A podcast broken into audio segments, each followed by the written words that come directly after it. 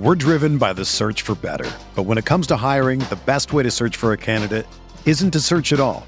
Don't search match with Indeed. Indeed is your matching and hiring platform with over 350 million global monthly visitors, according to Indeed data, and a matching engine that helps you find quality candidates fast. Ditch the busy work. Use Indeed for scheduling, screening, and messaging so you can connect with candidates faster. Leveraging over 140 million qualifications and preferences every day, Indeed's matching engine is constantly learning from your preferences, so the more you use Indeed, the better it gets. Join more than 3.5 million businesses worldwide that use Indeed to hire great talent fast. And listeners of this show will get a $75 sponsored job credit to get your jobs more visibility at Indeed.com slash BlueWire. Just go to Indeed.com slash BlueWire right now and support our show by saying that you heard about Indeed on this podcast. That's Indeed.com slash BlueWire. Terms and conditions apply. Need to hire? You need Indeed. This podcast episode is brought to you by Coors Light. These days, everything is go, go, go. It's nonstop hustle all the time. Work, friends, family expect you to be on 24 7. Well, sometimes you just need to reach for a Coors Light because it's made to chill. Coors Light is cold lagered, cold filtered, and cold packaged. It's as crisp and refreshing as the Colorado Rockies. It is literally made to chill. Coors Light is the one I choose when I need to unwind. So when you want to hit reset, reach for the beer that's made to chill. Get Coors Light in the new look delivered straight to your door with Drizly or Instacart. Celebrate responsibly. Coors Brewing Company, Golden, Colorado. Ready, set, save, California. It's sellathon time this Labor Day at your California Ford dealer. Get ready for the best offers of the summer on the 2019 Ford lineup, like an adventure ready Explorer or the all new built Ford Tough Ranger. Or get behind the wheel of the 2019 Ford F 150 with the power, toughness, and capability to carry any payload. You've waited all summer for these deals, and the wait is over. So ready, set, save. The Labor Day sellathon is on now, but don't wait, these deals won't last. Hurry into your California Ford dealer before it all ends September 3rd.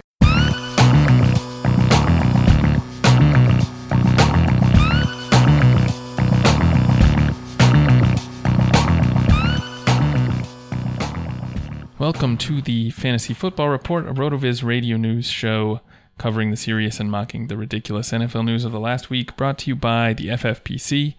I'm, of course, Blair Andrews, and my host, as always, is Hasan Rahim. Hasan, we've got uh, a lot to talk about for uh, see a week in the off season, you know. Uh, but excited to get into it. What do you think?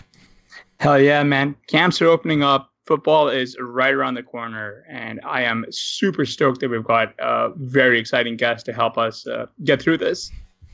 Yes, absolutely. Joining us today on the show is Pat Kerrane. Pat is a legend here at RotoViz. He was one of the producers of Fantasyland. He's the co-host of the High Stakes Diaries, the author of a tremendous Dynasty series on RotoViz, and now the co-creator of a great comedy meets fantasy football news website, rotoblurb.com. You can follow him on Twitter at Pat Kerrane. Pat, thanks for joining us. How's it going? It's going great, guys. Thanks for having me on. Absolutely, yeah. Uh, really um, excited about the well about the Dynasty series you've been writing at Rotoviz. That's been just a great read every time, and uh, excited about this new um, this new website. What I guess um, what's the thinking behind that, or the impetus between behind starting that, and uh, what's it all about? Yeah, so I'm doing that with my brother Mike, and we've got a bunch of uh, some really good writers that you guys know. Um, uh, Pete Overzet will be contributing a little bit. John Solis will be contributing a little bit, um, and, and a few more. So we're going to be um, kind of cranking out comedy blurbs. So it's a bit like The Onion meets like fantasy news, right? So um, nothing, nothing that is actually actionable. this is not where you go for the van- the fantasy news that's going to help you win your league. But if you kind of need a break from all of the ridiculousness, you can come read some comedy ridiculousness at rotoblurb.com. Uh, I don't know. Uh, I mean, I- am reading a blurb here about uh, Rivers being hospitalized after a catastrophic Father's Day incident, and I am adjusting my rankings uh, as we speak. that is a risk factor with him. Definitely actionable. All right, let's get into the first item. The Bengals signed Tyler Boyd to a four-year, $43 million extension through 2023. Um, so they're extending Boyd before AJ Green in a walk year, and he now gets just over 10 million annually, which is more than recent deals for Lockett and Sterling Shepard. Um, Pat, in one of your recent articles, you noted that Boyd should be a red flag buy at wide receiver, and on the other hand, AJ Green should be a strong sell. So, how does this news sort of affect how you're approaching the Bengals wide receiver situation? Yeah, the red flag that I um, identified for Boyd was his contract situation. So this is great news for Boyd. Um, just to give uh, listeners a little bit of context on the article, what I did was I looked at um, projected redraft finish. So this is a dynasty focused article, but I'm looking at where Rotoviz had these wide receivers projected to finish for this season. And then asking the question, what if we're right? What if they do finish here? How will that affect their value? Right? Because sometimes you see guys who like we kind of know aren't going to have these big seasons, but are still being drafted as if that, you know, they they might finish top five or something. And then when they don't, their value falls off a cliff. So you can kind of get out in front of this. Or vice versa. Guys, some guys are getting drafted for some weird reason uh, you know, young productive guys at a discount to where redraft rankings have them going. So Boyd is one of the latter guys. He's a guy that for some reason has a discount. Um, he's he's discounted like four spots uh, to his projected Rotoviz finish. Now Rotoviz is a bit high on Boyd, but Boyd is generally generally regarded as a, a good redraft uh, uh, pick this year. Um, he's, he's generally pretty popular. So when I did this, he was the 27th wide receiver by ADP, but projected to finish 23rd. So you're getting a four spot discount. Now, the red flag was, like I said, the contract. Um, if he hit free agency, he could potentially end up in a much worse situation, and uh, that could really tank his value. But now that's gone, and he just has the upside. Um, not only the upside of potentially finishing higher than the projected wide receiver 23 finish that we had for him, but AJ Green might not be there next year. He's still not signed to a new deal. Um, it's you know it's possible that he does get signed, uh, but that's just a little extra upside that you get when you take Boyd. Um, and he, at least right now, I mean, we'll have to see how this affects his price. But he was already going at a discount. If his ADP doesn't go up significantly, there could be an even bigger discount on Boyd uh, now that uh, some of the risk with him is gone. So he's starting to look like an even better dynasty buy than he was before, and he was already pretty good buy. Yeah, yeah, I totally agree with that. I mean, one thing that's been sort of interesting, I guess it's not even that surprising, but it's just something that I kind of think has been one of the better values all off season is the delta in ADP between just where Green and Boyd are going in redraft. I mean, there's like a 30 pick difference uh, with Green going 30 spots higher. Um, you know, and I mean, in my rankings, I actually have Boyd ranked higher, but um, that's m- maybe a little bit. Uh, I might be kind of the odd man out with that, but um, yeah. Do you think that should be closer? I mean, obviously, you think Boyd is a is a value, and Green maybe not so much. But um, is it would it be crazy for someone to draft Boyd ahead of Green this year? in redraft, I mean, I don't think it would be crazy because you you don't. Green has to come back from injury, and Blair, you actually had a really good article about bounce back seasons where I you're basically making the point, right, that um, we probably overrate players' ability to come back from injury. Is that a fair mm-hmm. uh, yeah, summation of that? Definitely, yeah. yeah. So yeah, just ask me about that basis, Baldwin. Yeah. Um, and and Boyd is an emerging player. I mean, he broke out last year in his third season. He was an excellent prospect. Um, Shawn Siegele recently had an amazing breakdown of uh, why we're probably underrating the Bengals offense in general. So you know, even if you even if you take Tyler Boyd and he doesn't beat AJ Green, he's still probably going to score higher than people think. Um, so uh, it's like hard to imagine it being all that bad of a pick either way. Yeah, I, I also kind of remember, uh, and it's really good that you bring this up because that makes two of the three guys on this podcast who have mentioned AJ Green is a very strong dynasty sell, and uh, Tyler Boyd is a very strong dynasty buy. Uh, and I guess that makes three of us, uh, three of three on this pod who have all touted uh, Tyler Boyd. I was a little bit early uh, him in 2017, uh, but he had a really um, uh, mixed season, I guess you could say, uh, especially after a promising rookie year. he was, you know, again, Boyd as a rookie did fine with or without AJ Green. That was, you know, when AJ Green tore his hamstring against the Buffalo Bills. Boyd sort of came on, but really, like LaFell also did later that year. Uh, and then the offseason issues for Boyd occurred, and then uh, he also sprained his MCL. It just led to this bit of a wash of a sophomore year, and uh, then he really kind of emerged uh, last year as this, you know, as a as a very viable uh, wide receiver too.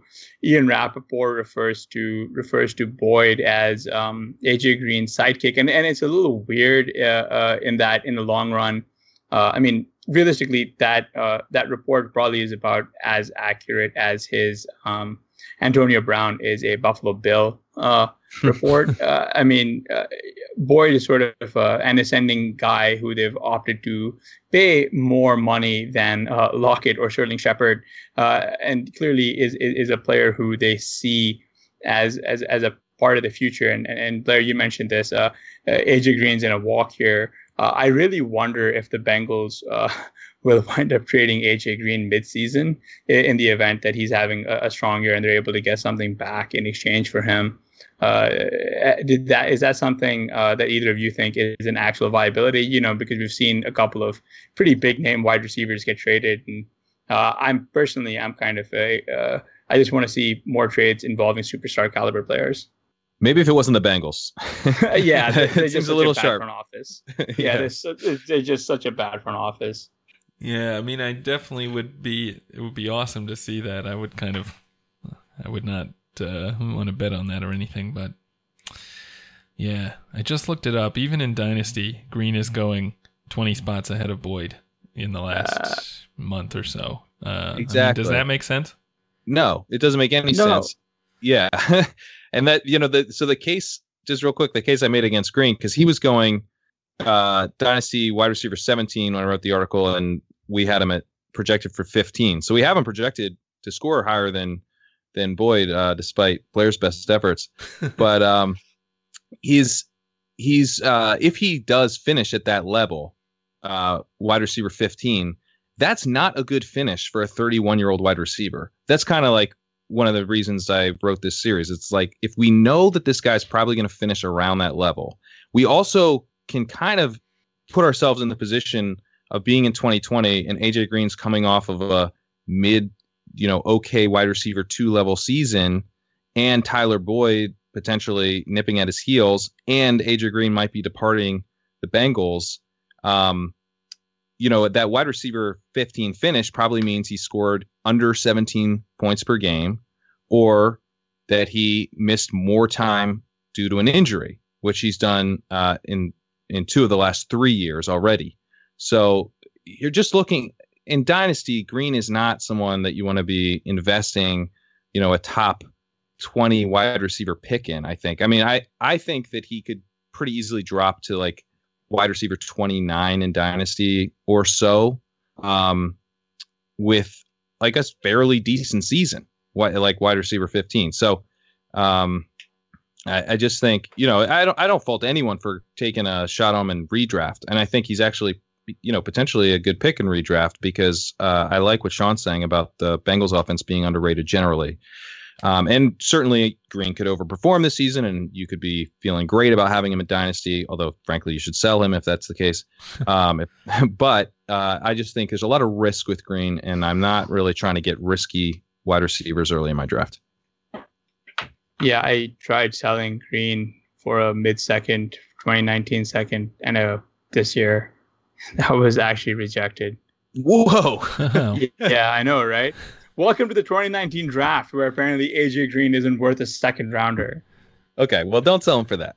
yeah, so I mean, I, I, this is a, just a just an absolute roster teardown. Uh, so I'm trying to get whatever value and uh, I, I could. And uh, again, it, it sounds like I'm selling for absolutely like pennies on the dollar, but that's because I'm pretty motivated to get him off my squad. Uh, but there's a method to the madness behind Yeah. behind making these these like losing trades that like look terrible. Uh, Well, if the other that's guy was the probably thinking you know something he doesn't, because why else would you uh, would you make him such an incredible offer? Right. I think with some of these guys, I mean, like an in-season trade for AJ Green might Yeah. be a great, great call. Because Oh, yeah. if you think the the offense is underrated, he's coming back from injury.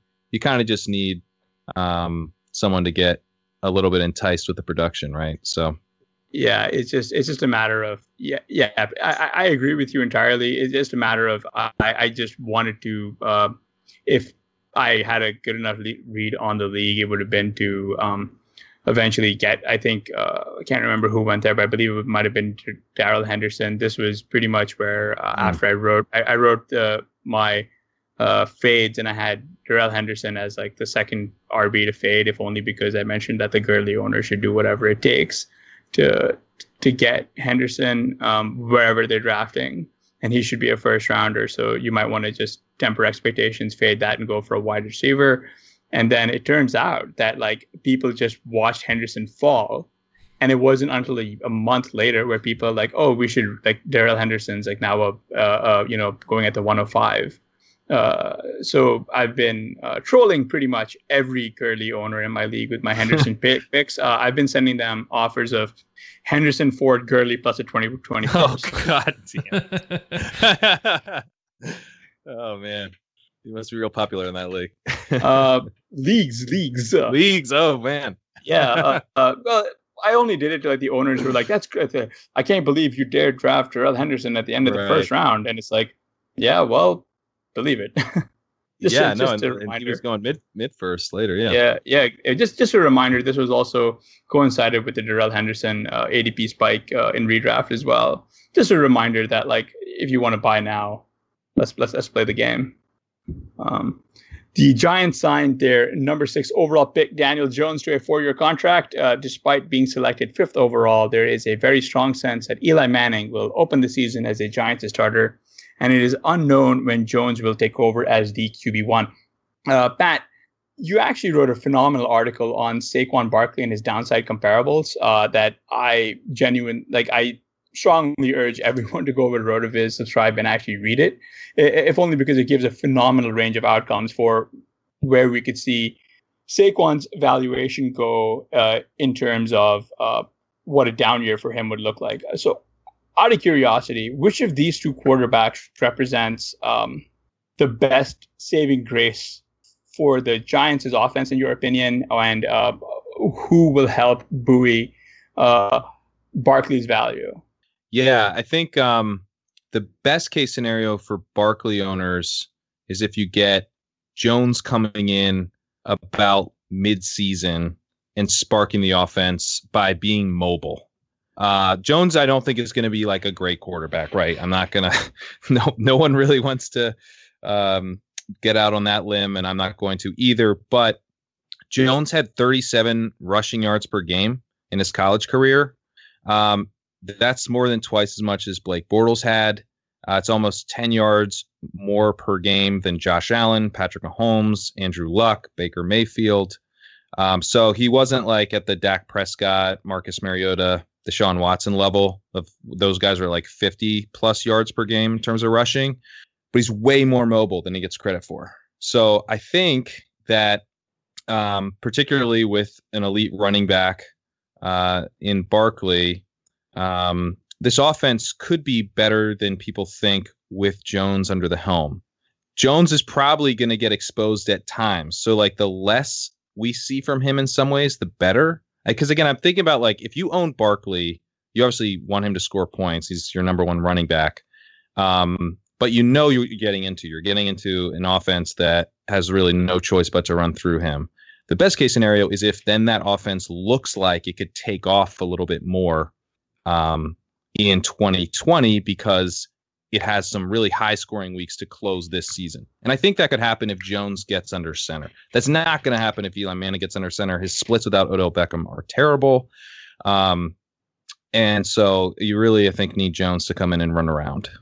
Yeah, I think that is probably exactly right. It's kind of what we saw happen last season with both Buffalo and in Baltimore, where you get a mobile quarterback come in and um, it kind of lifts the whole offense. Obviously, that was huge. You know, when Lamar Jackson came in, the you know basically anyone who caught passes couldn't do anything, but Gus Edwards and Kenneth Dixon became relevant again. So you can see it helping Saquon from a from a rushing perspective. Um, you know, one thing that is intriguing about Saquon, even if you expect the Giants to be pretty bad, is just that they don't have a lot of other people to involve in the offense. You can see him probably, I don't know, getting targeted maybe 120 times or something. Oh yeah. Um, so yeah, I wonder if does bringing in a mobile quarterback, like if Daniel Jones is going to be as mobile as we saw Josh Allen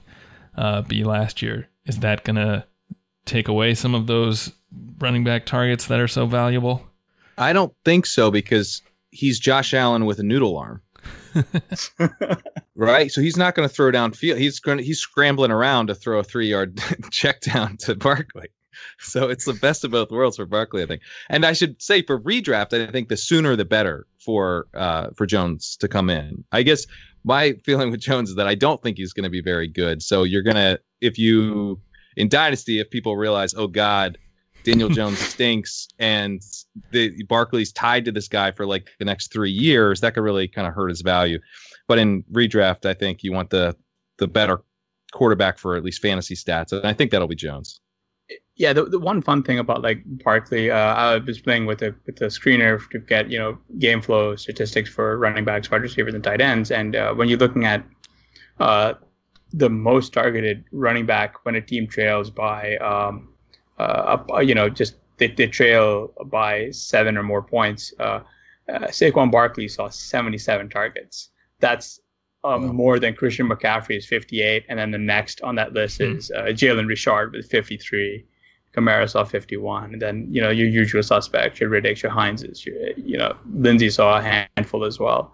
Uh, so it's just you know, and and and just negative game flow the Giants uh, leads to a lot more passing volume anyway. And like Pat mentioned, you've either got Eli Manning with the noodle arm or uh, his mobile doppelganger and Daniel Jones with the noodle arm, both checking down to Barkley. Uh, I did. Uh, I was chatting with a with a buddy today who uh, who mentioned that he was going to try to trade for Saquon Barkley uh, in one of his leagues.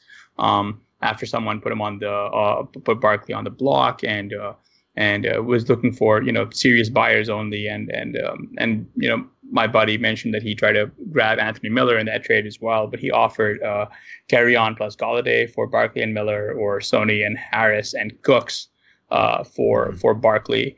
Um, or do either of those trades uh, sound fairish to either of you guys? Uh, or um, uh, but the, uh, because the counter was Kerryon and uh, Michel and Engram and Golladay and uh, Tannehill and Superflex for for Barkley plus just uh, plus a random throw in like uh, Hayden Hurst or Paul Richardson. Just like so so.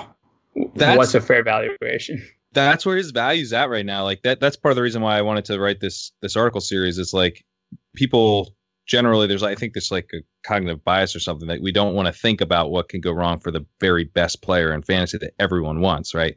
So that's why I compared him to Matt Forte, his season going from 2008 when he was rookie to 2009, and like really not much changed. Um, he did have a new quarterback, but the quarterback was supposed to be better, kind of like we might see this year.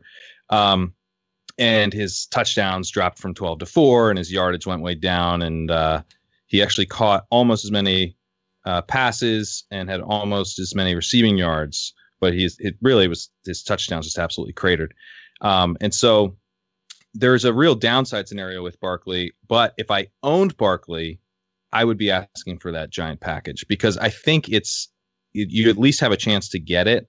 And Barkley is so he's so young and he had such a good rookie season that even if he has the Matt Forte kind of stays healthy but kind of sucks a little bit level season, um, he's still going to be like a top six dynasty startup pick. I think people are gonna are gonna yeah. ride with him oh, anyway. So I, yeah, I would I wouldn't be paying the king's ransom for Barkley right now, but in the Rotoviz um, dynasty league reboot.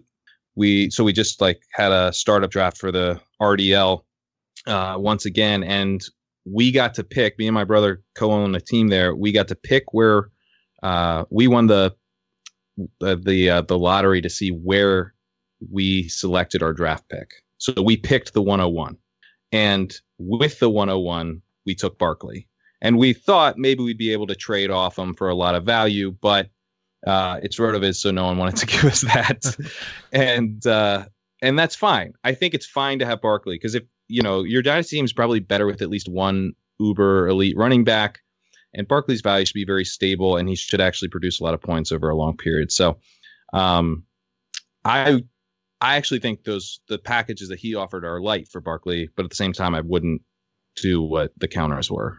Hmm. Yeah, I mean, it just feels a little bit too much to go with Kerryon and Golladay and Engram and Sony. Yeah, yeah, that just that's, that just that's feels that just it, it's it's a wild. I don't I don't know how you negotiate down from that. I mean, I, I can see the point really that like you want a lot for Barkley uh, if anyone's tra- trading for him, which is uh, which is always where um, the guy who's trying to trade Barkley away is either going to have to be motivated and suck up and make a trade that he doesn't think represents fair value, or uh, or just be fine with writing it out. And I'm I'm with you. I would personally, I would much rather just write it out with with Saquon. Uh, if only because, like, like you said, he's going to be a top six starter pick, like you said. I mean, Leonard Fournette still going in the first three rounds. right, right. Like, like, I mean, like people just they just want running backs. Like, I, I, I, I don't know. Like, it's such a weird thing, and that, that's why it kind of is a bit of a bummer because you're you're playing with like in the RDL, you're playing with eleven other like-minded guys. Mm-hmm.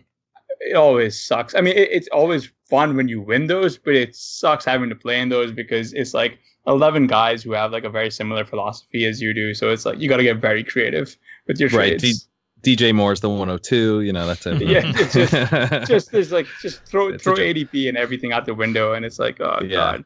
Well, let me ask you guys because I'm in a startup right now, a dynasty startup, and Saquon Barkley, of course, went 101, but he was traded for picks shortly thereafter. So is this a big enough haul, do you think? So uh, for just Saquon Barkley, the haul was uh, the 209, the 304, a 2020 second round pick, and the 704. Hmm. Has, has the 309 been picked? The two, well, then it got moved all around, so it wasn't the same guy. But yeah, I can tell you who took. So the 209 has been picked, and it was Melvin Gordon. Yikes. Yeah, but but Stefon Diggs was still on the board, who I know you guys would have gone with. Right. right. Yeah. Uh, it, it's funny you mentioned that because Barkley also got moved in, in our startup. He was picked 101, and then he was traded away for the 112 and 201 and uh, those picks became Joe Mixon and Juju Smith-Schuster. Yeah. Mm. See, I would, I would take that. I mean, I would rather have the 112 yeah. and the 201. Yeah, because it just feels. I mean, I, if I can really, get Juju there for sure. Right. Yeah. Exactly. Right. And that's the one where like um we tried to trade up like as because we traded out of the first, then we tried to trade up to that, but we weren't willing to give up the first rounder that we accrued and so it was a bit of a moot point. But but I can I, I can see your point. I, the package that that guy got for trading away Saquon was kind of interesting, and it's going to be intriguing to see what he's doing because it, it, it's always fascinating to me when like owners flip players for picks and picks and picks, and eventually they're going to have to actually start picking. So it, it's always interesting to see how, how these trades pan out, right? Yeah, that that could have turned in like a Rotoviz drafter would have turned that package into Diggs, Amari Cooper, and uh, well, we'll have to see who's available in the seventh, but maybe Ronald Jones. So it could be Diggs, Ronald Jones, Amari Cooper, and a second round pick next year for Saquon Barkley. That's quite quite a haul. Uh, yeah, could also get one of the one of the tight ends and and like an Evan Engram or maybe yep. even like a Curtis Samuel or Robbie Anderson or AJ yep. Brown. And uh, and and I know people don't like are big fans of like the late round quarterback strategy, but uh, you know there's no real issues with like uh, I don't have much compunction about spending up uh, for for a quarterback if in a one quarterback league because then just don't draft another one. Where would you uh, take Kyler Murray right now? uh, in, in, in, in that that's startup the name for I us. actually had in mind when you were Yeah. talking about quarterbacks at 704. I mean, that's early for him, but you're getting probably a guy who you can, you know, just put in your lineup and not have to worry about it for the rest of the dynasty as Yeah. long as it lasts. that's where he went in ours. He went at 703. That's who I was thinking of as well. Yeah. Was like a Kyler.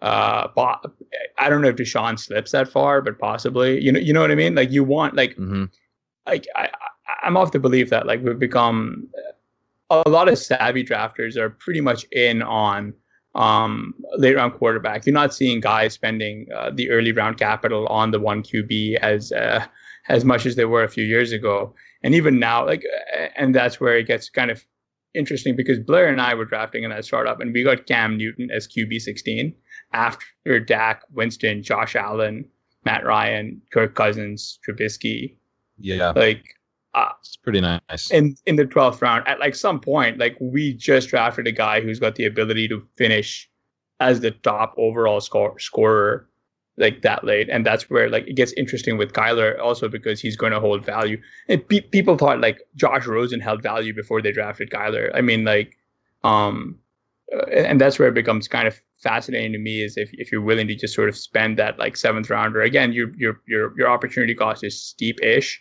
Mhm. um, but I mean, at the at the same time, you're probably your expected fantasy point scoring from those different positions by the by the virtue of the actual package probably is a amalgamated score that will outscore Saquon Barkley. Now, you know, on the flip side, sure, it's a it's roster management, you know, it's resource management versus like stocking up on depth. But I think those are all quality depth guys who give you a very good shot to fill out your your roster in the bye weeks as well with above average fantasy players.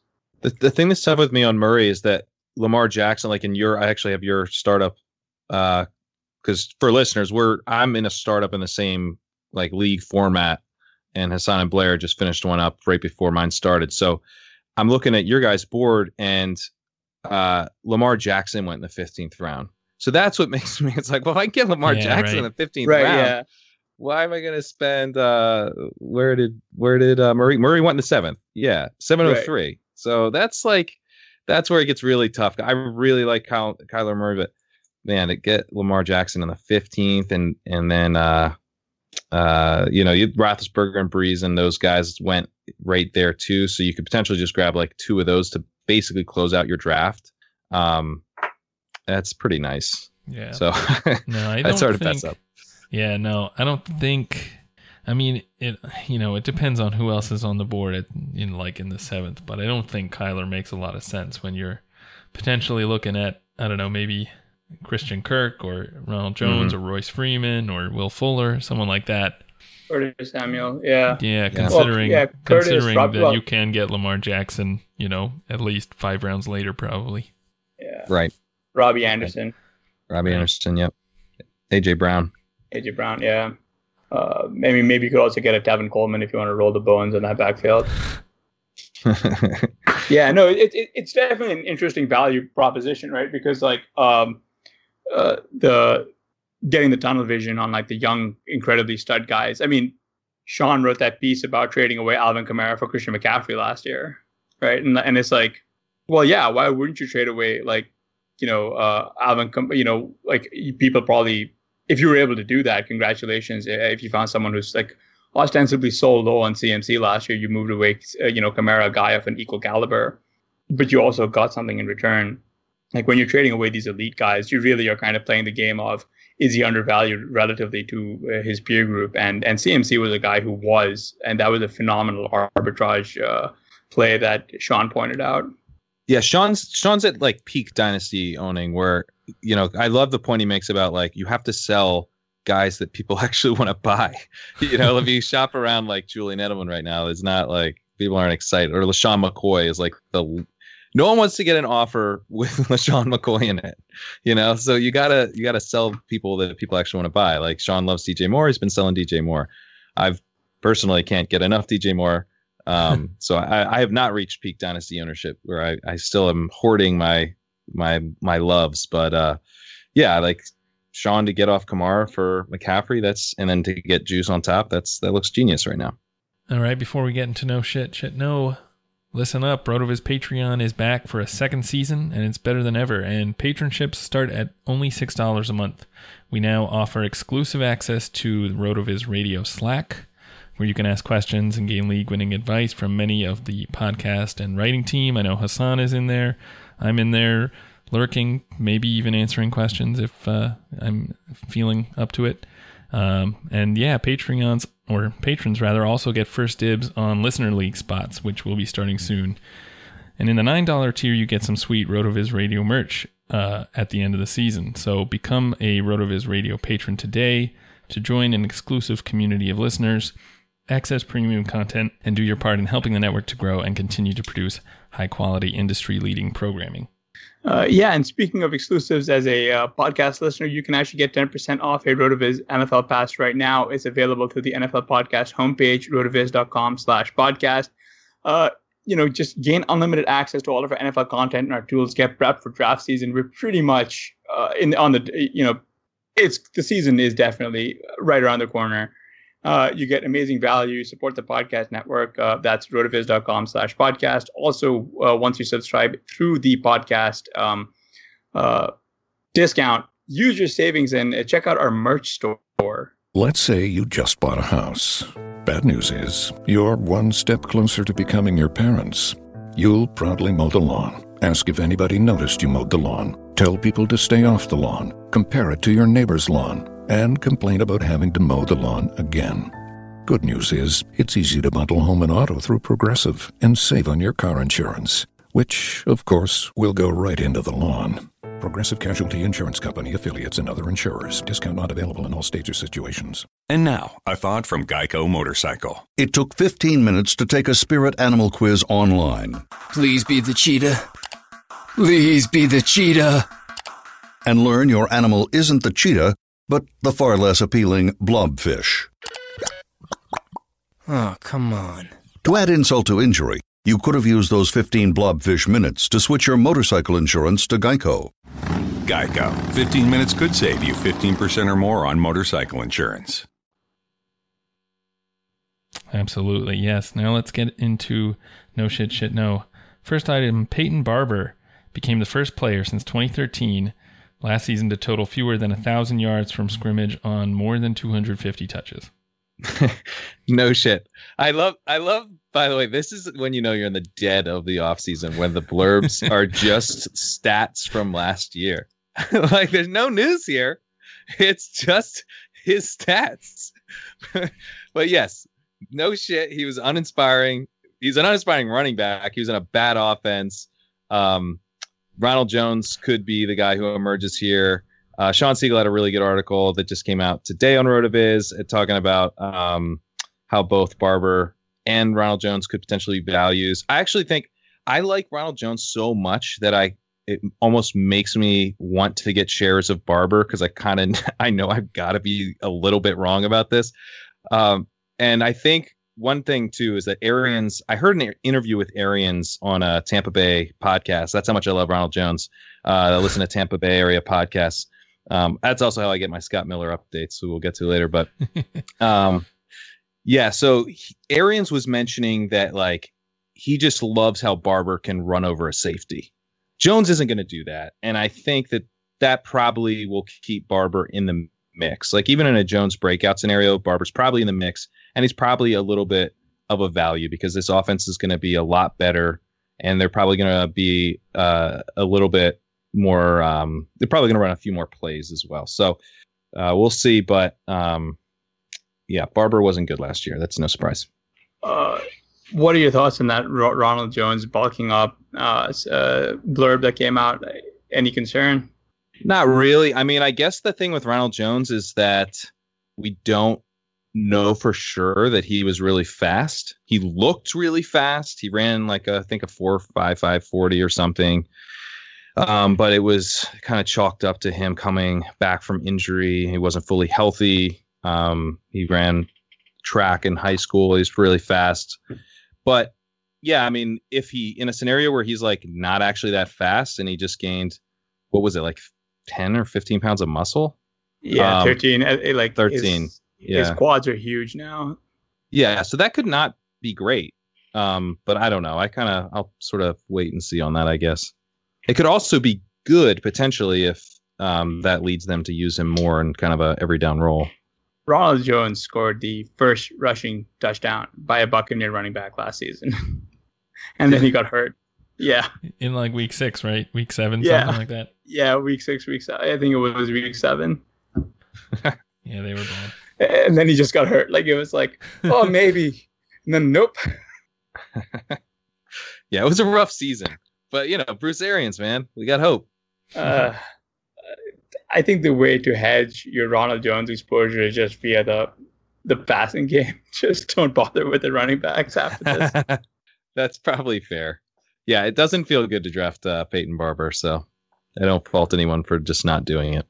Um, the Bengals' sixth round running back Rodney Anderson is likely to open the season on the reserve slash physically unable to perform list.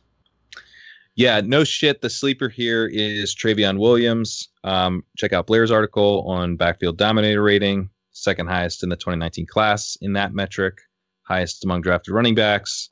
Um, Giovani Bernard is a free agent after the season. You could potentially be looking at uh, just a pure three down upside handcuff to Joe Mixon next year with Trayveon Williams, which would be which would have some value in its own right. And then with a Mixon 2020 injury, you could be looking at a 2020 league winner. So it requires a little bit of patience. You might need some roster spots free in your dynasty league to stash Trayveon because it'll take probably two years for him to pay off. But that's that's the running back sleeper here. NFL Network's James Palmer expects Emmanuel Sanders to be a full go in two to three weeks. Uh, shit, no. He's a 32 year old coming off one of the worst, worst injuries in sports. Um, I'm fading Sanders pretty much everywhere unless I can get him for pretty much free in Dynasty, where you might be able to if if the guy owning him doesn't seem to be in the mix this year. So I have a question. I've been throwing around this like dynasty trade. Would you guys move in a best ball dynasty Cooper Kupp and uh, Manny Sanders for DJ Moore? Yes. Yeah. All right, I'm going to send that I offer would then. Too. Time to send this offer. I mean, two guys coming off major injuries for one guy who's about to break out. Yep. I like that. Yeah, I The- would send that. Uh, nice. I'm going to do it right now uh, after this blurb. The Athletics' is a Vic Tafur expects Jalen Richard to lose a good chunk of his receiving work to the rookie Josh Jacobs. no shit, right? Because Jacobs was a first rounder, so we know they're going to use him. And basically, outside of where he was taken, the only thing I like about Jacobs' uh, prospect profile is that he's probably going to be pretty good in the passing game. Um, so it's it's just stands to reason that Richard is going to lose some of that work to this guy because they want to they want to feel good about the guy they just uh, spent a premium pick on. Uh, that said, I think that Richard isn't a bad bet this year um, as like a late flyer because everyone like the ADP reflects this. The ADP assumes that Jacobs is going to get a lot of work and that Richard is going to see a lot less, uh, have a much smaller role. So um, I kind of like Richard still just because the price has fallen off. But I mean, we shouldn't be expecting that uh, he's going to command the same target level that he did before Jacobs was there. Yeah, um, I agree with that. I think the one thing that could end up being still okay for Richard and making him a pretty good value is that there just aren't a lot of other guys to catch passes on that team. I mean, besides Antonio Brown now, but uh, Oakland lost like over 350 targets from last year. Um, so you would expect Richard's targets from last year to grow significantly. So even if Jacobs takes a chunk of those new targets, you could still see Richard having a pretty big role in the passing game, even with Jacobs also being good. Yeah, and Jacobs might not be good. That's true so there's too. the, there's upside there. Yeah. NFL.com's Ian Rapoport reports Marquise Brown is progressing well and should be back on the field in a few weeks. Yeah, I'll say no shit. I think you know he's supposed to be ready for camp when he was drafted. Um, we know that these things are pretty much always reported as optimistically as possible. So I guess it's, it's not really a surprise that uh, he it's a little bit later than we expected. Um, but you know, I guess I wouldn't be shocked with a foot injury if he misses a, the first couple games. Um, sounds like he should be ready for the season, but like if you're taking Marquise Brown, you're not taking him for early season production. Uh, I assume if you are taking him, it's mostly in dynasty, um, and you're already getting a pretty big discount on him uh, just because of the situation. So this whole situation doesn't scare me too much. Justin Watson said that he was watching tape of Larry Fitzgerald to prepare him for playing in the slot this season. This is another one of my favorite. This is how you know we're in the dead of the offseason, right? Uh, thank God, like things are starting to pick up here in, in the next week because it's this is literally like who does Justin Watson know at Rotoworld he got a blur of like what he was watching. How many other receivers must have watched Larry Fitzgerald tape this offseason? Like a hundred. Um, so it's just ridiculous. And uh, Watson though is like a good flyer. I, I like him. I actually wrote an article just about Watson on Rotoviz uh, this offseason. I think he could he could have a secondary or sorry, sorry a second season breakout. Um, the biggest thing about him um, is that he had two consecutive seasons in college of over 50% market share of yards.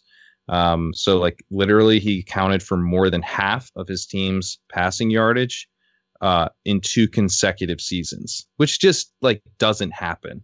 Um, it's really only been done a few times at any level. He wasn't at a particularly high level. He was in the Ivy League, he went to Penn, but um, it's still just an incredible achievement, regardless of where he was playing. Uh, and he's also 6'2, 215. He had a 40 inch vertical. Um, he ran, he runs somewhere around four or five. So he's like a pretty solid athlete. Um, and he had this like ridiculous uh, college uh, statistics.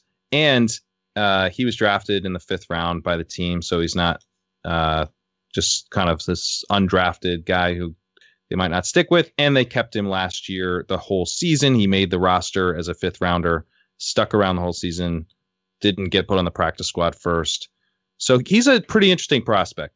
The problem for him is that Scott Miller was just taken in the sixth round, and I absolutely love Scott Miller as a prospect. He had the highest phenom index in this wide receiver class. So that's John Moore's Phenom Index, which looks at age based market share of yards. And then uh, he was the only 2019 wide receiver who, uh, who was drafted and broke out before the age of 20. He had the best finish in Anthony Amico's regression tree that he put up on in an article for Rotoviz, and Kevin Cole's regression tree analysis that he did for Rotoviz. Um, Scott Miller tied with Andy Isabella as the best finish in this class in that. So Miller is just an absolute ridiculously good prospect. He's a bit smaller. Um, he's like 174 four pounds, but he's faster, and Arians loves the deep ball. So I guess basically keep your eye on this battle, and because uh, I think Watson Watson was like watching this Larry Fitzgerald tape to prepare him for the slot, but Godwin's probably playing in the slot. So if if Watson is actually targeted for the slot, that means that um, either Perriman, Breshad Perriman, he who is like yet to get a thousand yards in the NFL in like five seasons, or Scott Miller is going to be playing on the outside in three wide receiver sets. So in some ways, this is actually bearish news for Watson, even though it's not news at all because he was just watching Larry Fitzgerald tape. We didn't hear a blurb about Godwin watching tape of Larry Fitzgerald, so right. maybe Watson's about to leapfrog him adjust your rankings. the Houston Chronicle expects Will Fuller to be ready for Week One. Yeah, I hope so. Right. Um, I'm pretty uh, optimistic on Fuller this season, but uh, he did. I think he was it was like around Week Seven where he tore his ACL, and then uh, it, so it wouldn't shock me if he wasn't back to form right away. Um, so I really would like to see him, um, you know, in, taking full participation before the start of the season, but we'll have to wait and see. It feels like Pro. almost no, uh, like all these guys who were injured kind of late in the season are having, um, are having all this only good news come out, and I'm trying to remember if this is typical. Like, do we always get only good news on these injured guys at this time, and then later in the year they have a setback? Except um, for Derrius Guice. Yeah, yeah, right. Yeah, it's never never good when you're having bad news at this time of year. But um, I mean, it, is this fairly typical? Should we believe, you know, Will Fuller will be ready for Week One, and and Emmanuel Sanders is going to be a full go, and I mean, or is they just all... have no incentive to say anything negative right now because yeah, they don't exactly. they don't have to own up to it if it's wrong, you know, for for like six weeks. So why why say anything that someone will get mad about now? Yeah. just, say, just say the best things you can. So yeah, I do think it's it's all it's all probably overly optimistic. At least that's the assumption. That's the that's the prior. Right. Yeah, it's the off season. The only time to really pay attention is if it's like negative news. And uh, with you know, just going back to Guice, he's the only one we've heard you know complications with. We've had we've heard a lot of uh, issues with his medical stuff. And then uh, there was another Washington player, I believe, an old lineman, who mentioned that uh, he was it Trent Williams. I can't remember. I don't know. Washington is not even good at off-season. No, no, but he mentioned that he had like issues with his medical stuff. I'm gonna have to look it up now. Um, but uh, Pro Football Talks Mike Florio suggests the Chiefs may look to trade contract year wide receiver Tyreek Hill. Shit, no. Who's trading for Tyreek Hill right now? What like what team is going to own up to just like trading, giving up assets for Tyreek Hill? Like that's just not a great look at this point. And uh, like I know that there's no suspension and he's going to play and all that, but it, I just don't think there's like this hot market for Tyreek Hill in the trade market among uh, NFL teams right now. So um, I think that this will probably just like blow over and eventually they'll kind of quietly re-sign him. Um, in that article series we talked about earlier, I didn't include him um, because he wasn't projected at at the time because we all kind of thought he'd be suspended for most, if not all, of the season. He wasn't projected as a top 40 wide receiver for redraft, so he didn't fit into that analysis. Um, but now that the suspension hasn't come down, um, his ADP is is jumped up quite a bit. He just went 202 in my dynasty startup that, that we've been talking about. What do you guys think of that as uh as the place to to draft Tyreek Hill in a dynasty startup? The Chiefs are like every dynasty owner who immediately updated their trade bait with Tyreek Hill after the news broke.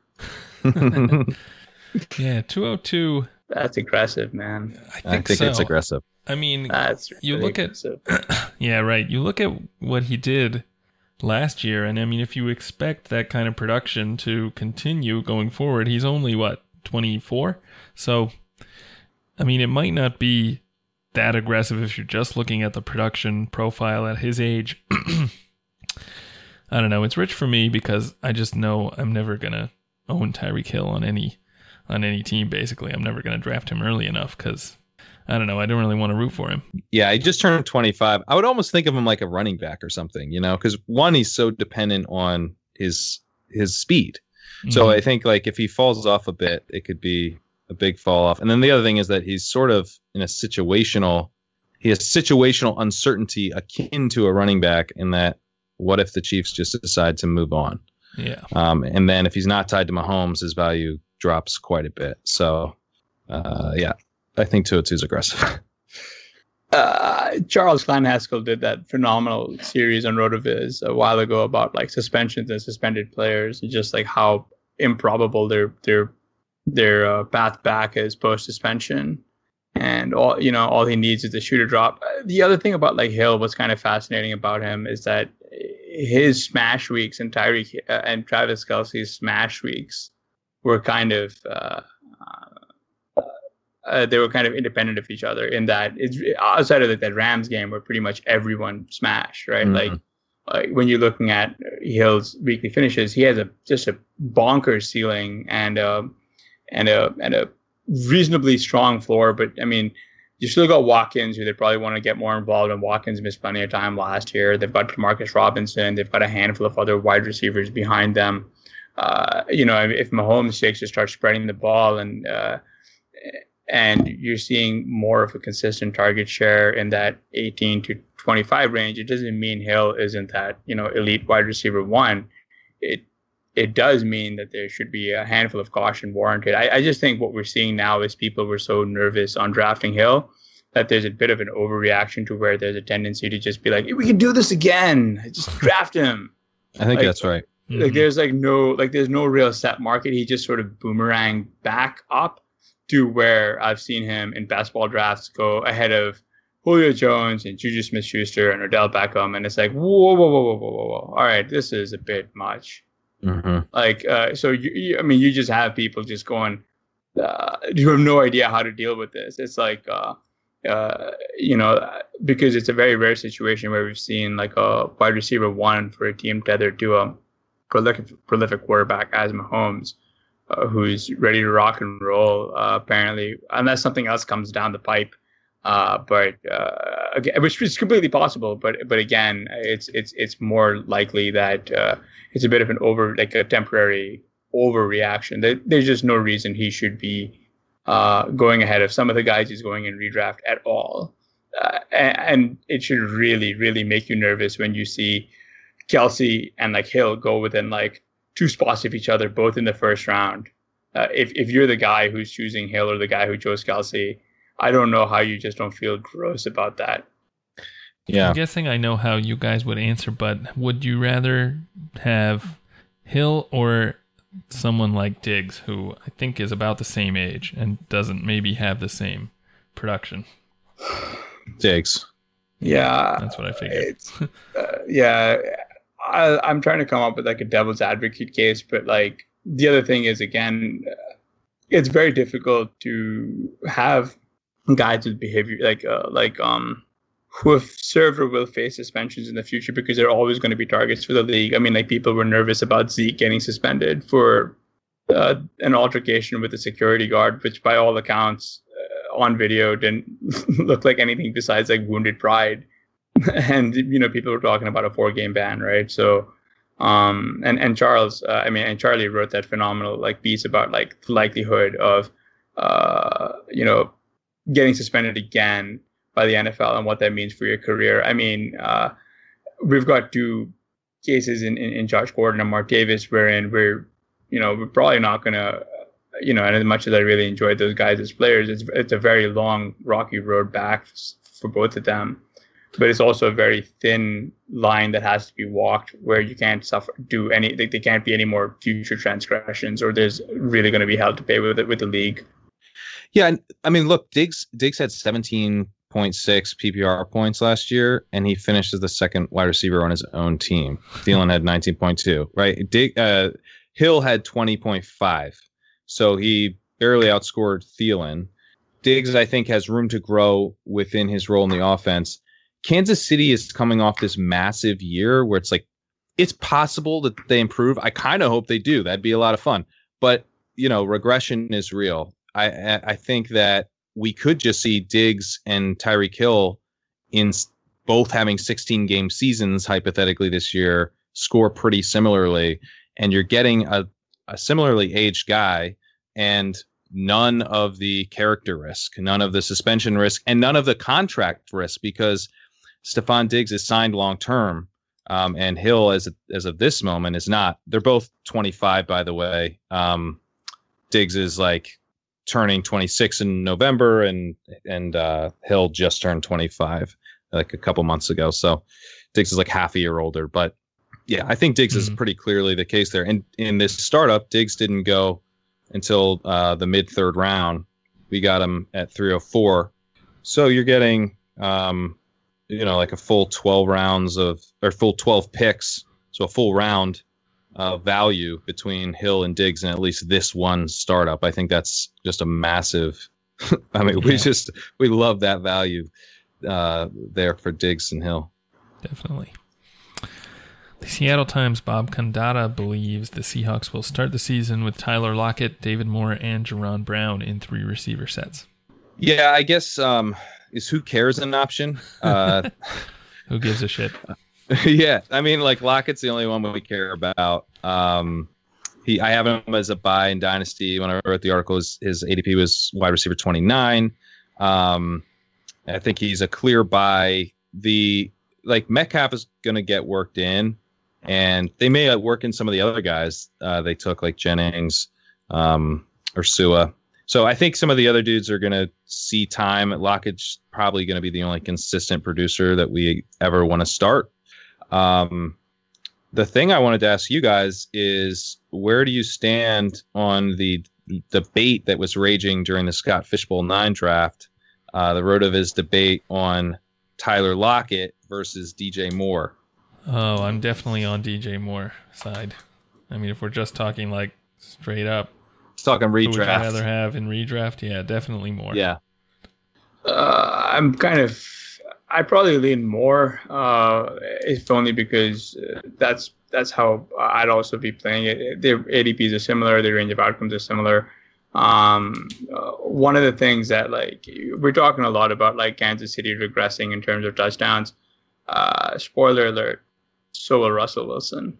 You just uh, and I've heard a lot of people talk about like increased volume, uh, you know, sort of, sort of offsetting or at least trying to curb some of that touchdown rate. Uh, but at the same time, like you know, Lockett had like this outlier um, of a season in terms of wide receiver efficiency, and it's very difficult to expect him to to repeat that. Uh, you know, and one of the other things about like Lockett not being able to repeat that is that um, it's a really good thing that uh, the Seattle Seahawks have uh, established wide receivers to run alongside him. It's not like he's going to be the sole focus of the defense, right? Yeah, Right. uh, which which again should. I I I, know. You know, wide receiver cornerback matchups are, are kind of difficult, and and Russell Wilson is truly a transcendent pocket passer. And at the same time, not only should we expect him to not toss for that kind of touchdown rate as he did last year, because it was also otherworldly, not in a Mahomes sense. But you know, if you remove Mahomes from the equation, it was very elevated.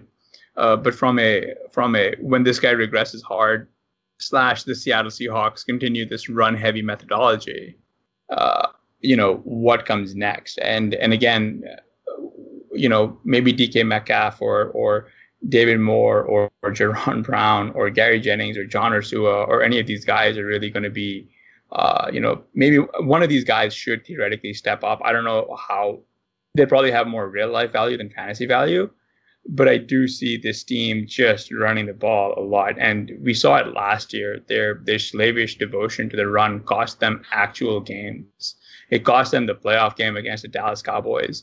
It, it cost them the game against the Rams, where these guys just esta- continue to establish the run, uh, you know, to the detriment of like game clock, game situation, just completely devoid of of of game situation. These guys were hell bent on getting Chris Carson like 35 touches. Like, Yeah, I'm I'm with you guys. I, I would take more, and I think, and that the point about the offense is exactly right. Like if they had a new offensive coordinator coming in, and we could could just project um, more passing. It's not just the passing either, right? It's the pace. They also play really really slow. So uh, if we got more plays and more of those plays were passes, like, uh, and we can kind of get out in front of that trend um, with it, you know, the new coordinator. Basically, what I'm saying is, as soon as a new coordinator gets uh, uh, put in place in Seattle, we're going to just be drafting all of those players way ahead of ADP. But the the problem is that um, you know, with Lockett, you can project a really nice season, but with Moore, you can project a similar season, and you get the upside of him having a breakout season, and that's tougher to see in Lockett's case, I think. Yeah, I'm still. Uh, I've heard a lot of people talk about, uh, you know, this Curtis Samuel wide receiver one stuff, and uh, just I don't think I'm there. I'm, you know, you like we really need to uh, stop throwing words around just because we can. I like I like Curtis Samuel too, for the record, but I think he's I think he's pretty well priced as well. I I uh I've been trying to scoop up both in pretty much any format. I think both are both are undervalued. Samuel's a really interesting prospect and uh, very young. I don't hold his slow start against him because he was just so young when he entered the league. Yeah, yeah, exactly. He was young. He was he was really a prolific like hybrid player almost. Mm-hmm. Um, uh, there's a, I mean there's a lot to like about him, but there's been enough people that are now on him to where to where you're really facing one of those you know those gross pick choices that I mentioned earlier, like the Hill Kelce one. You're, you're looking at DJ Moore, then it's like eight picks later it's Curtis Samuel, and it's like what side do you want? Right. you know, and it's like, and it's not like eight wide receivers later; it's literally eight picks later. So, so you know, you've got to really t- like that's really taking a stand almost. So it's like, okay, so, so this is so this so this is where where we believe him to be. And again, like like you said, I, I love Curtis Samuel. I just don't think I can put Samuel in that same tier, if only because Moore was was young coming into the league, and he seems to have a, a skill set that um, uh, that is, I don't know, man, like a discount Tyreek Hill, I guess, if you want to really talk about it, like in in that regard, because we just mentioned about like uh, Tyreek Hill's like ability to be that like hybrid. Um, uh, you know, 40 point guy who can go off for two scores as well. Like again, Moore is a guy who, if Cam can hit the flat, he can take it to the house. He's a know? running back. Once right. once he has the ball in his hands, he's a running back. Same he, thing with Curtis Samuel, right? Yeah. Although Samuel's just so much, he's like, he's smaller. And right. DJ Moore with the ball in his hands, there's just like the way he runs is just, uh, it's it's like watching a running back. Um, I think he's just going to be incredible in terms of yards after the catch this year. Yeah, and and this is not uh, sponsored at all, but if you've got a chance to watch the uh, Carolina Panthers uh, show on Amazon Prime, I can't the names are escaping me all right now. Nothing. All or nothing. Thank you. There's there's been some great moments in that with like Moore and just Steve Smith. Did you guys uh, did you guys see that uh, Steve Smith interaction with DJ Moore? I on I did not realize that that had finally dropped. I'd heard that that was. Uh, I was like googling it last month, like when is All or Nothing coming out? but all right, that's I'm I'm gonna be yeah. binging that as soon as we finish here. Yeah, it's, it's Steve Smith, like like DJ Moore tells Steve Smith to start him on his fantasy team, and Steve Smith just stares back and says, "If you get me two points, I'm gonna slap the shit out of you." ESPN's Adam Schefter reports Julian Edelman is expected to be sidelined the first three weeks of training camp with a left thumb injury.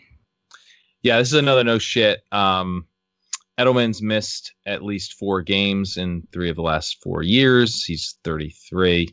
Um, so I think the thing with Edelman is that he's going to produce when he's on the field. Uh, there's a lot of targets there. Um, he's very familiar, obviously, with Brady. Um, but you should expect that he's missing time. Like, don't don't like do like a full season projection with him and say, "Oh, look, look how many targets he's going to get. That's great. I'll just slot that in, you know, as my wide receiver too." He, he's not going to be reliable in that way, I don't think. But um, he'll be interesting in DFS and he'll be interesting in uh, in spots in redraft, I think.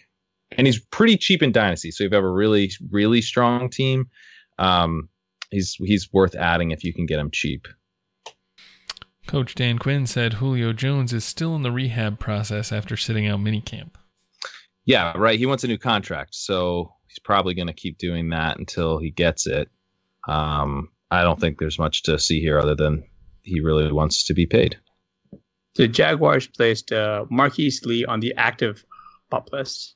Yeah, like why? So I guess shit. um, why is this taking so long? But the the injury was in the preseason of last year, I believe. So right now, I'm just uh, I'm just betting on Dede Westbrook if if I'm betting on a Jaguars wide receiver. Where are you guys at with Lee? Yeah, I like Lee. Uh, I'm also betting on Westbrook more than anything. Uh, but Lee is someone who you can you can get for almost nothing right now in a lot of leagues. So I'm adding him, you know, drafting him in the late rounds of best ball leagues. Um, you know, and at that cost, this news is like a little disconcerting, but it's not. You know, I mean, you're already not spending a lot. I mean, the one, you know, when this blurb came out, they also reported that Ryquell Armstead was starting on active pup list, which I think is actually much worse um, because like the team hasn't even seen him play, and he hurt his hamstring like what seven weeks ago or something. Yeah. So I'm mm. actually much more concerned about that. yeah, that is concerning. And he was a fifth round pick, right? So they didn't really have anything tied to him too much. I mean, you could see him hit the practice squad pretty easily. Mm-hmm. They could probably just bring Jai in or something if they needed a body. yep. Geronimo Allison confirms his main focus this season will be the slot. Yeah, no shit. I, he's been slated for that role. Um, I actually prefer Allison to MVS um, because I do think that Allison's role is a bit more defined and therefore probably more secure in terms of targets. I it's really hard to for me to figure out who's going to get targets in this offense uh, outside of Adams um, because it's just all sort of a jumble with the other wide receivers. So I like that I can sort of at least count on Allison to be taking those slot snaps where I'm not sure that MVS is always going to be the guy on the outside with Adams. So where are you guys at with that with that battle or you know deciding between those two in your drafts? Yeah, I'm more. I'm definitely on the MVS uh, side. More have a lot more exposure to him. I mean, it seems right that Allison would be would be in the slot, but I'm, I'm pretty sure Valdes-Scantling played a lot out of the slot last year too. I don't have the exact numbers, but I think when he was active, he was he was getting a lot of snaps in the slot. So um, it really is kind of a competition for that, you know, slot position. You know, we kind of see this every year with Green Bay where whoever there's some hype for whoever's supposedly going to be the wide receiver two in Green Bay and they get they get hyped up and uh, then it ends up, you know, being somebody else altogether or it's just not even a valuable uh, receiver position at all. So um, part of me wants to kind of temper expectations for all these guys, and maybe I maybe I want to start getting more ESB, but I don't know. Uh, MVS a little bit more than Allison, but yeah, it's it's uh, tough to call.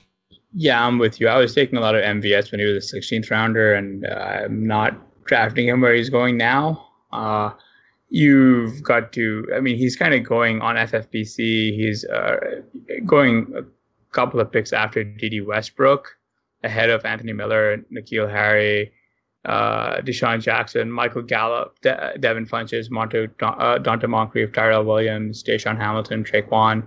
Um, I just, it was fine chasing the Green Bay wide, like the hypothetical Green Bay wide receiver too, when the price was in the 16th round like it was like a few months ago.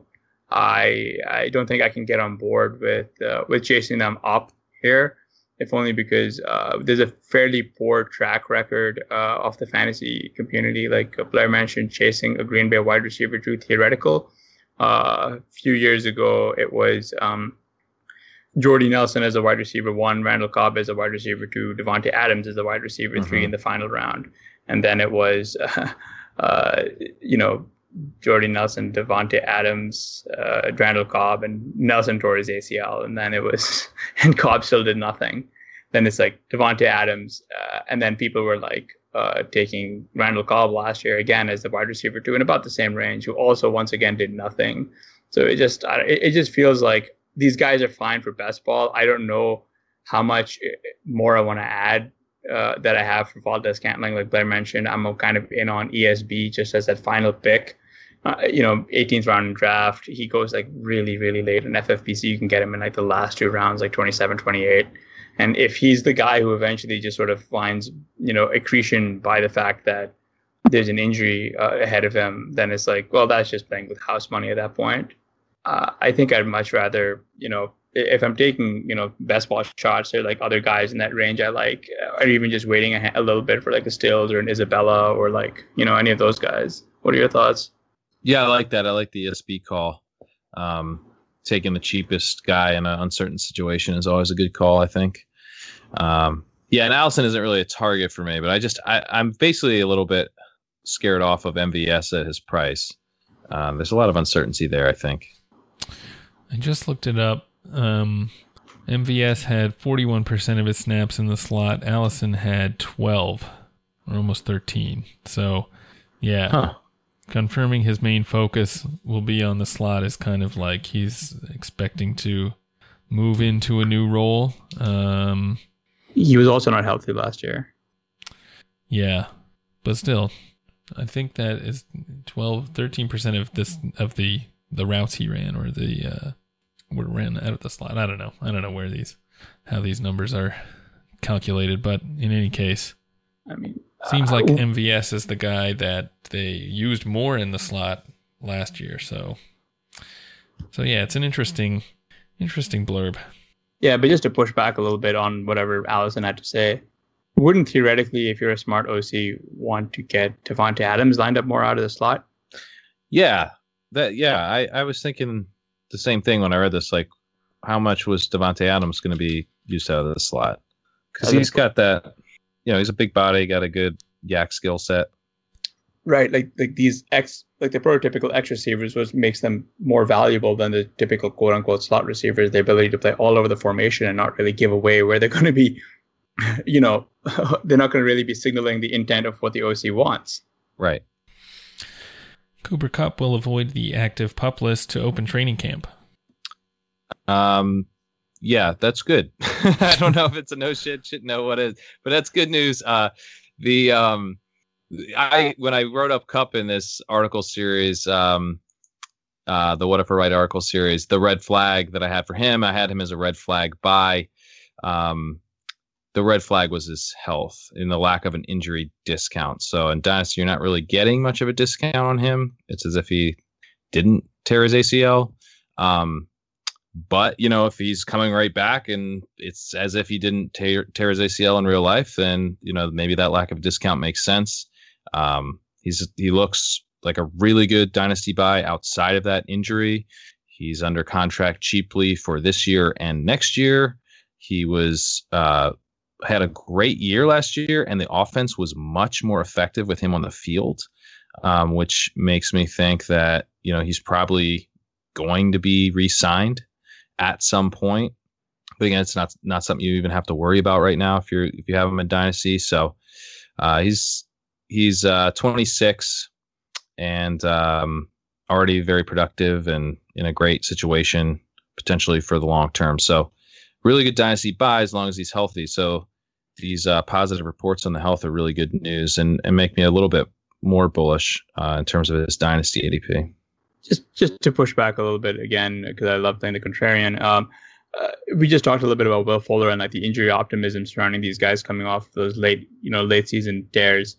Uh, what gives me pause a little bit more so about Kupp is that we just saw the Rams lie through their teeth about Todd Gurley's health. It's a good point. Like uh, they um, needed to lie about you know Gurley's situation uh, before they faced you know where they pretty much locked up the division. They were pretty much on on, on par for that uh, uh, first round bye, but they still came out and lied about Gurley's availability against two bottom division teams. I think the, the Cardinals game really sticks out in my mind because uh, I, it felt like I maybe you know the time uh, and my memory is failing, but like it just felt like the the, the Rams swore up and down Gurley's gonna get you know 20 to 25 touches that game, full complement, full go against the Cards, and like it was a CJ Anderson show. So unless unless uh, Sean McVay, the guy who can uh, whose one true skill is naming the other team's uh, uh, starting players, uh, forgot his own starting player. Hmm. Um, I think we can be safe to assume that like the Rams are trying to find a way to you know they've they've not been 100% truthful in their assessment. Uh, so it, it should give me it gives me a little bit of pause uh, uh, again. And you know we had matt kelly on at the start of the season uh, shout out. And he mentioned a little bit about you know like it was a week 10 acl tear uh, so uh, maybe he will you know avoid active pup here. And, and matt mentioned that um, got could probably come back uh, in in month one, uh, but maybe not be up to full speed until later in the season. But also, it's it's, it's interesting because um, right now the teams there's no incentive to put them on the pup because that means they're not going to come off until week six at the earliest anyway, right? You can always do it later, I guess. Yeah. Needed or or or rest them out or just not play them for a while. That's that way you avoid that six game initial penalty. Yeah, it's a really good point. I think. Uh you know, we got to take this stuff with a grain of salt, as we mentioned earlier. And so, a very big grain of salt when it comes to the Rams. It's also a reminder that Robert Woods is really undervalued, um, just like everywhere. You know, dynasty redraft, like the whole thing. Um, and that's probably even more so if Kupp were to miss some time or to be rolled out as a decoy, you know, for the first few games. So, um, just a PSA on Robert Woods. You should probably draft him. Hi, RotoViz fans. Allow me a brief second to tell you about our good friends over at the FFPC, the home of season long high stakes fantasy football. It's been 10 years since the FFPC filled their first Dynasty League, and they've now grown to be the world's largest Dynasty League commissioner with leagues as high as $5,000 to enter. FFPC leagues are active and competitive, and not a single league has ever folded. Brand new startup Dynasty Leagues are forming right now, starting at $77 and up in standard, superflex, and best ball formats. And uh, for those of you who are ready for your greatest challenge, take a look at this year's FFPC main event. Uh, what is the main event exactly? It is the world's biggest event in season long fantasy football, and this year is coming at you with half a million dollars grand prize and over $3.1 million in total prizes. Come to Las Vegas for a three day weekend of live drafts, festivities at the Planet Hollywood Resort and Casino, or draft online from the comfort of your home. The main event drafts start on August 23rd and run through the start of the season. We've actually got uh, who is a high stakes legend. Pat, uh, you've been, uh, this is going to be your fourth year with Pete Overzet over at the uh, main event. Uh, what are your thoughts? And, you know, is it something that you think that uh, listeners should go out and give it a, give a whirl? Absolutely. I mean, legend's a bit strong, Harry. I mean, we made the playoffs last year in our third year. That was good. Um, but yeah, the FFPC is awesome. We're doing it again this year. Um, it's a, it's an absolute blast, and it's a uh, it's a really fun way to sort of test yourself against other hardcore fantasy players. I can't believe it. That Gerald is presenting the quarterly budget report with finger puppets. Look, here comes a 1.7% decrease in fixed overhead. Hello, everybody. No, I can't believe how easy it was to save hundreds of dollars on my car insurance with Geico. Who are you? The projected increase in organic Q3 revenue. Hooray! Believe it, Geico could save you 15% or more on car insurance. Geico presents oh, yet another voicemail from your roommate. Hi. So, about the kitchen. Turns out when there's a grease fire, you're not supposed to throw water on it. Who would have known, right? Anyways, the fire department is here and it's totally cool. Give me a call back when you get a chance. The Geico Insurance Agency could help keep your personal property protected, like if danger is your roommate's middle name. Visit geico.com to see how easy it is to switch and save on renter's insurance. All right, moving on to news item number three. Yahoo's Charles Robinson reports the Chargers are dug in with their stance on Melvin Gordon's holdout. Um, Gordon has threatened to hold out and demand a trade beyond week one if his contract demands aren't met, and it sounds as if that proclamation will truly be put to the test. So, Pat, do you expect to see Gordon in a Chargers uniform this season? Probably. I, think the thing with Gordon is I'm just not drafting him. He was already sort of in that range where I wasn't that interested. So, uh, like in Scott Fish Bowl nine, for example, I had the sixth pick, and the first five picks were the kind of classic top five running backs that everyone's going to take in the top five picks this year. Um, and then so I basically was deciding between Kelce and Gordon. I went Kelce before the news. Uh, and if this was a non tight end premium league, uh, like a standard PPR league, I would have gone Hopkins. So he's already kind of in the range where I'm like shifting off of those running backs. Um, and with this news, I mean, he shifts way down, but he doesn't shift probably far down enough to where I become interested because he, he's not going to get past the wide receivers who are kind of safer and uh, should be very productive. So um, in Dynasty, uh, he just went at 209 in the startup that I was doing. Um, I, that could be a good pick. That could end up as a good pick, but like you know, Diggs was still on the board. Amari Cooper was still on the board. So like that's in that situation, I'm just not taking Gordon. Um, but he was also not a target for me in Dynasty anyway. So I have no idea how this is going to play out, uh, but this is probably like just a reminder that um, you know running backs are are risky. They're risky too because the teams know they're not all that valuable, right? So if the, the guy doesn't, you know, we saw this with with Bell, he finally does hold out, and Conner comes in and crushes, and you know the Steelers. Uh, you know, anyone looking to the Steelers to figure out what they should do here, like the Chargers may be doing, aren't going to feel like they should cave because maybe um, Jackson will come in here and have an absolute monster season. So uh, I, I, I'm I have no real information here, but it's just I, I don't think he's a guy that you should really be targeting right now. Yeah, so one of the things uh, that that Tim Talmadge, I believe, mentioned a little bit about uh, Keenan Allen and his ADP earlier this offseason was just how it was really high. He showed how Melvin Gordon. This was over in Rotoviz, of course. Uh, that how Melvin Gordon is a bit of a drag on Keenan Allen's production. Just out of curiosity, if, if you know if Melgo were to just not report or be traded or what have you, how do you think this receiving corps works out? Uh, you know, who are the guys that you're targeting for redraft and for dynasty? I think Allen's generally a little underrated in Dynasty. He's seen as this um, kind of consistent guy, and he has been pretty consistent. But um, I think he does have a bit more upside. Um, the Chargers were really slow last year, but they haven't been that slow in terms of you know the pace of play.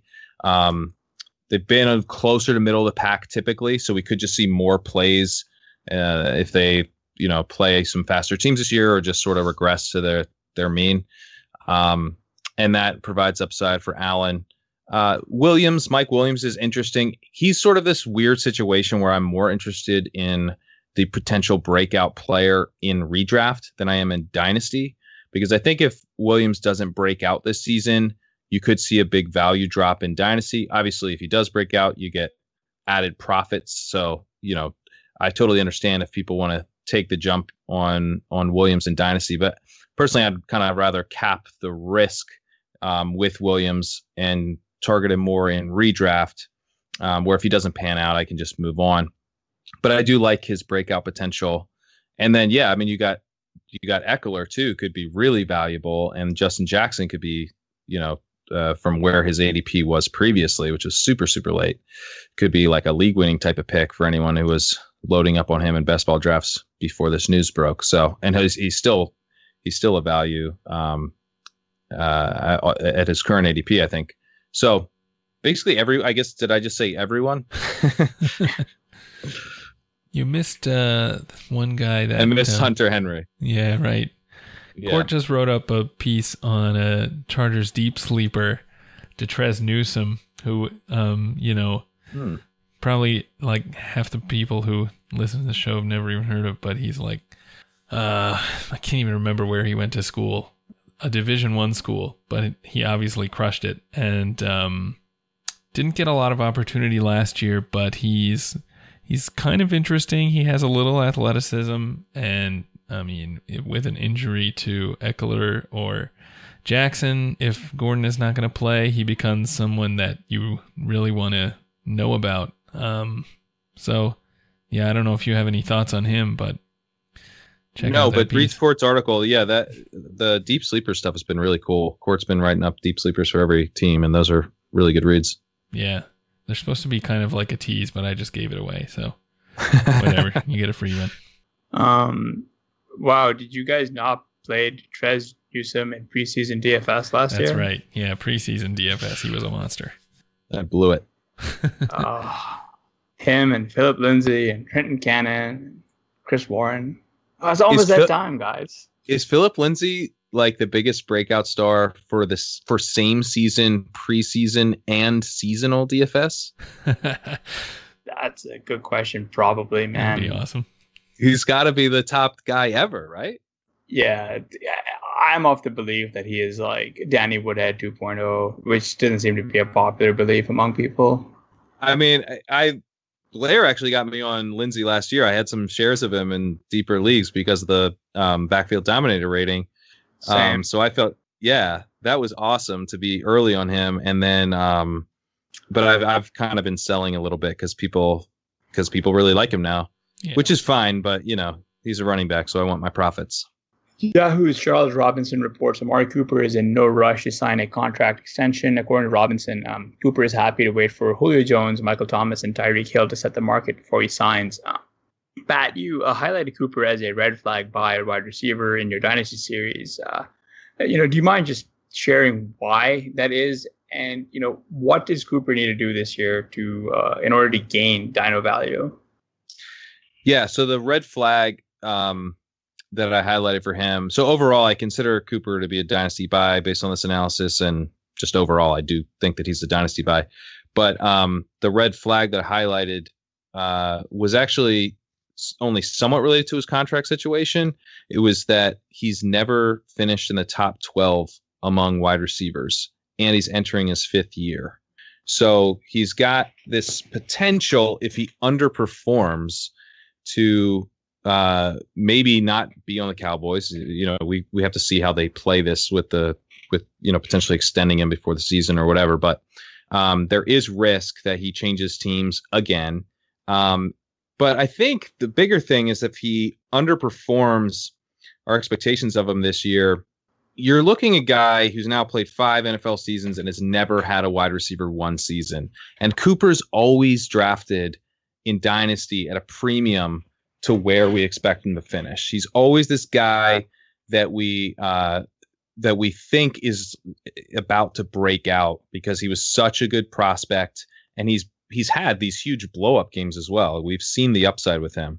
Um, this year he's uh, going as wide receiver eight in ADP, um, but he's only projected to finish at wide receiver ten. So that's the kind of the premium that I mean is that uh, he's being drafted in dynasty ahead of where he would be drafted in redraft. Um, and I think that evaporates if he has a bad season, even if he doesn't just have a good season. So if he's like wide receiver 20 or something, I think people start, he just starts to lose that shine a little bit. Um, then, of course, if he does change teams, that's potential some real downside with him. However, uh, as I said, I do consider him a buy. Um, so after making a sell case, I think the the upside here is that you know we do expect him in redraft to finish as a top ten wide receiver for the first time, but we do think it'll happen. And um, this team, I think, could pass more. They have a new offensive coordinator, um, former quarterback, and former quarterback's coach, so they could be a little bit more pass heavy, and they probably will extend him.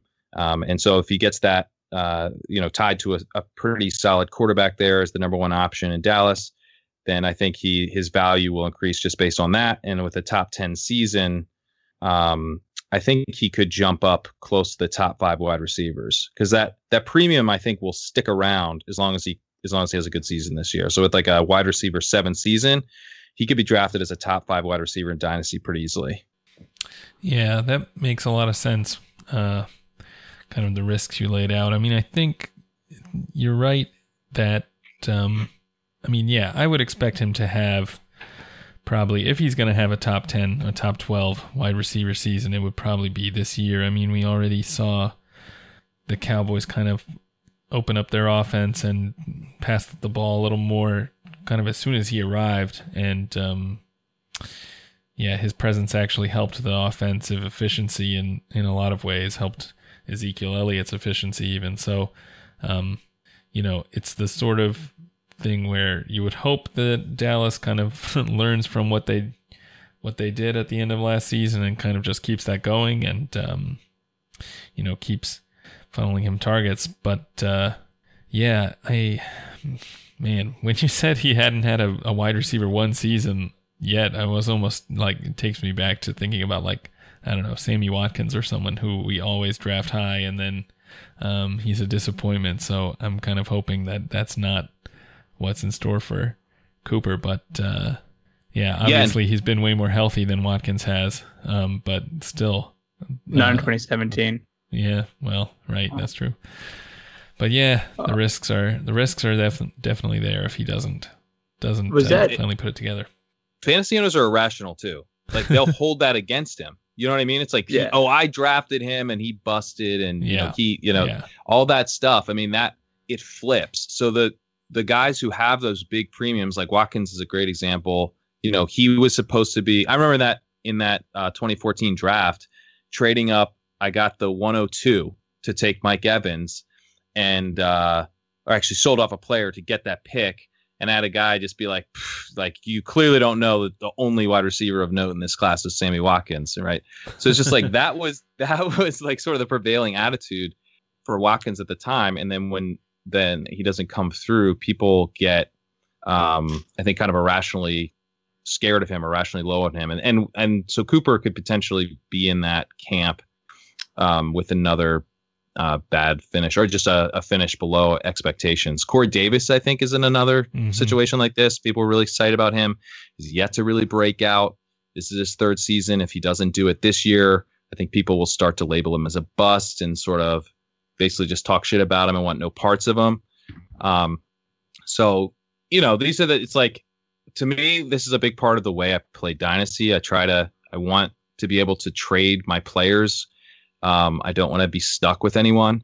And so that is a risk if you end up with a guy that people just don't like. Um, and Cooper is about you know, one kind of mediocre season away from being that guy. That said, his splits with Dallas are are really enticing, and so he could have a just a monster season. So I am kind of waiting in and taking him if I can, you know, if I don't have to overpay. Yeah, it's not possible. I was trying to buy Amari Cooper like uh, at his low point last year, just where he wasn't getting targets. He'd pretty much dried up. And like I was told by the other Amari truthers, like, you know, uh, we're gonna we're riding Amari out till his value hits zero. And it's like, mm. well, uh, great. That's also me. Um, uh, so just just just a little bit of pushback on that. Like, not never had a wide receiver one season. He was really really close it, it's I think he missed like the wide receiver one, like the like that got off by like a handful of points. I think it was like a 60 yard catch or something, like just something ridiculous for one touchdown. Just just not like a real um That's not this is how thresholds work. I know threshold and I, I say it and it's true. I know. It's it's and, and, it's really good because because again I I, I agree with you one hundred percent. Uh, in I wrote a, a piece last year for Rotoviz about like Amari Cooper as a potential dark horse to lead the league in targets because in 2017 the interesting thing was Cooper showed up to training camp complaining of like a knee issue, and since then, uh, since like preseason he uh, would spend every Wednesday, like Monday, Tuesday, Wednesday on the on the injury report, then got taken off on Thursday.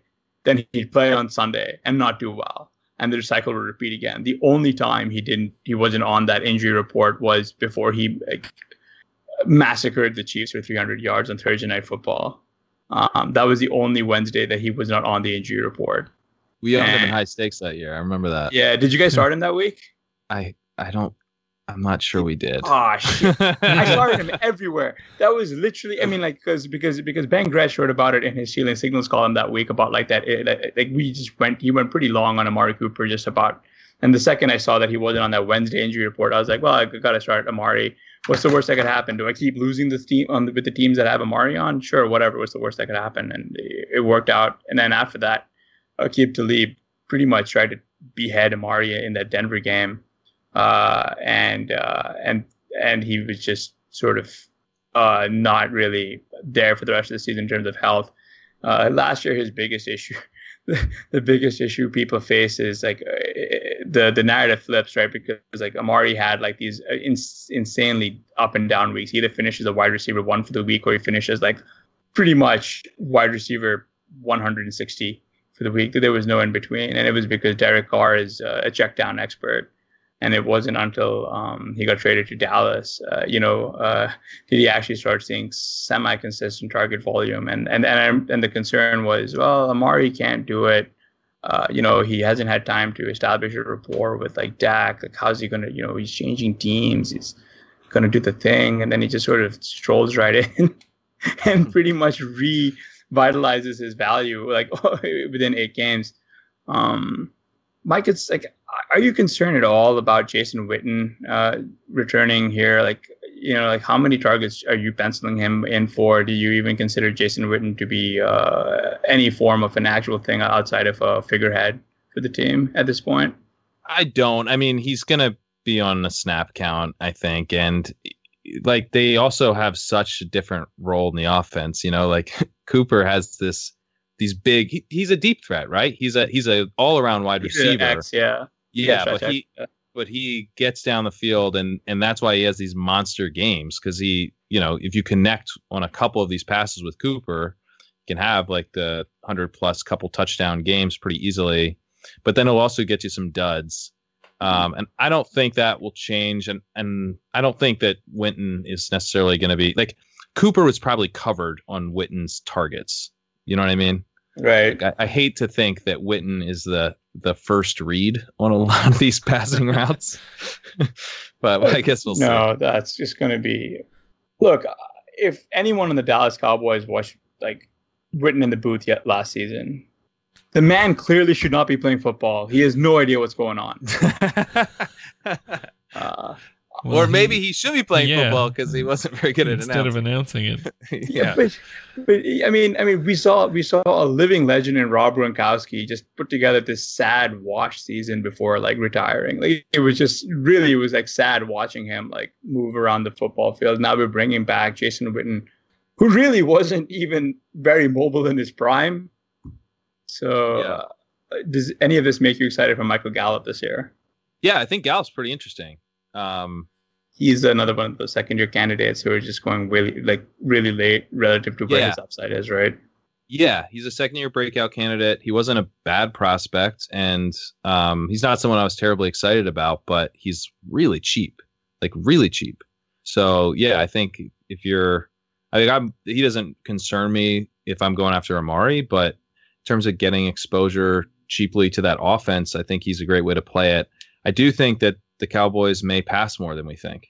Um, Yeah. You know, with the new offensive coordinator, um, and frankly, because it's a better way to play football, they should probably, you know, we. I think it's likely that we do see them pass more, and um, you know, all of those targets aren't going to go to Cooper, and like I said, I, I don't think Witten is going to be a target hog, so that provides some real upside for Gallup.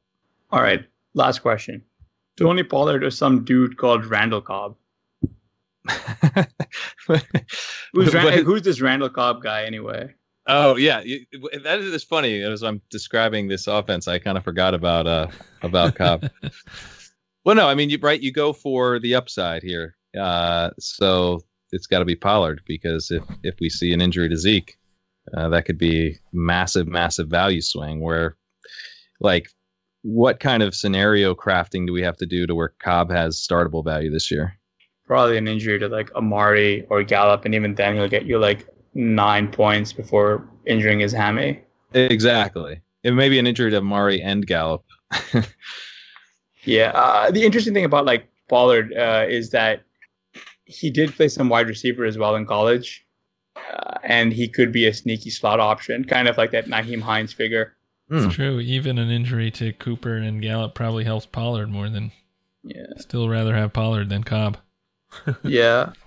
I just checked my ownership percentages. I don't have enough Pollard. Uh, take him in the first round. All right. All right. On that, we'll end it. That'll do it for this edition. Special thanks to our guest, Pat Kerrane. Be sure to follow him on Twitter at Pat Kerrane. Uh, you can follow Hasan at HR5010. I'm at Am I the Real Blair. Please remember to rate and review the RotoViz radio channel on Apple Podcasts and subscribe to our Patreon. Thanks for listening.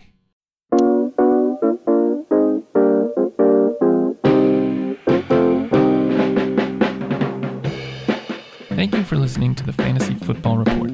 Please rate and review the RotoViz Radio podcast channel on iTunes or your favorite podcast app. Contact us via email rotovizradio at gmail.com and follow us on Twitter at rotovizradio. And remember, you can always support the pod by subscribing to RotoViz at a 30% discount through the RotoViz Radio homepage, rotoviz.com slash podcast.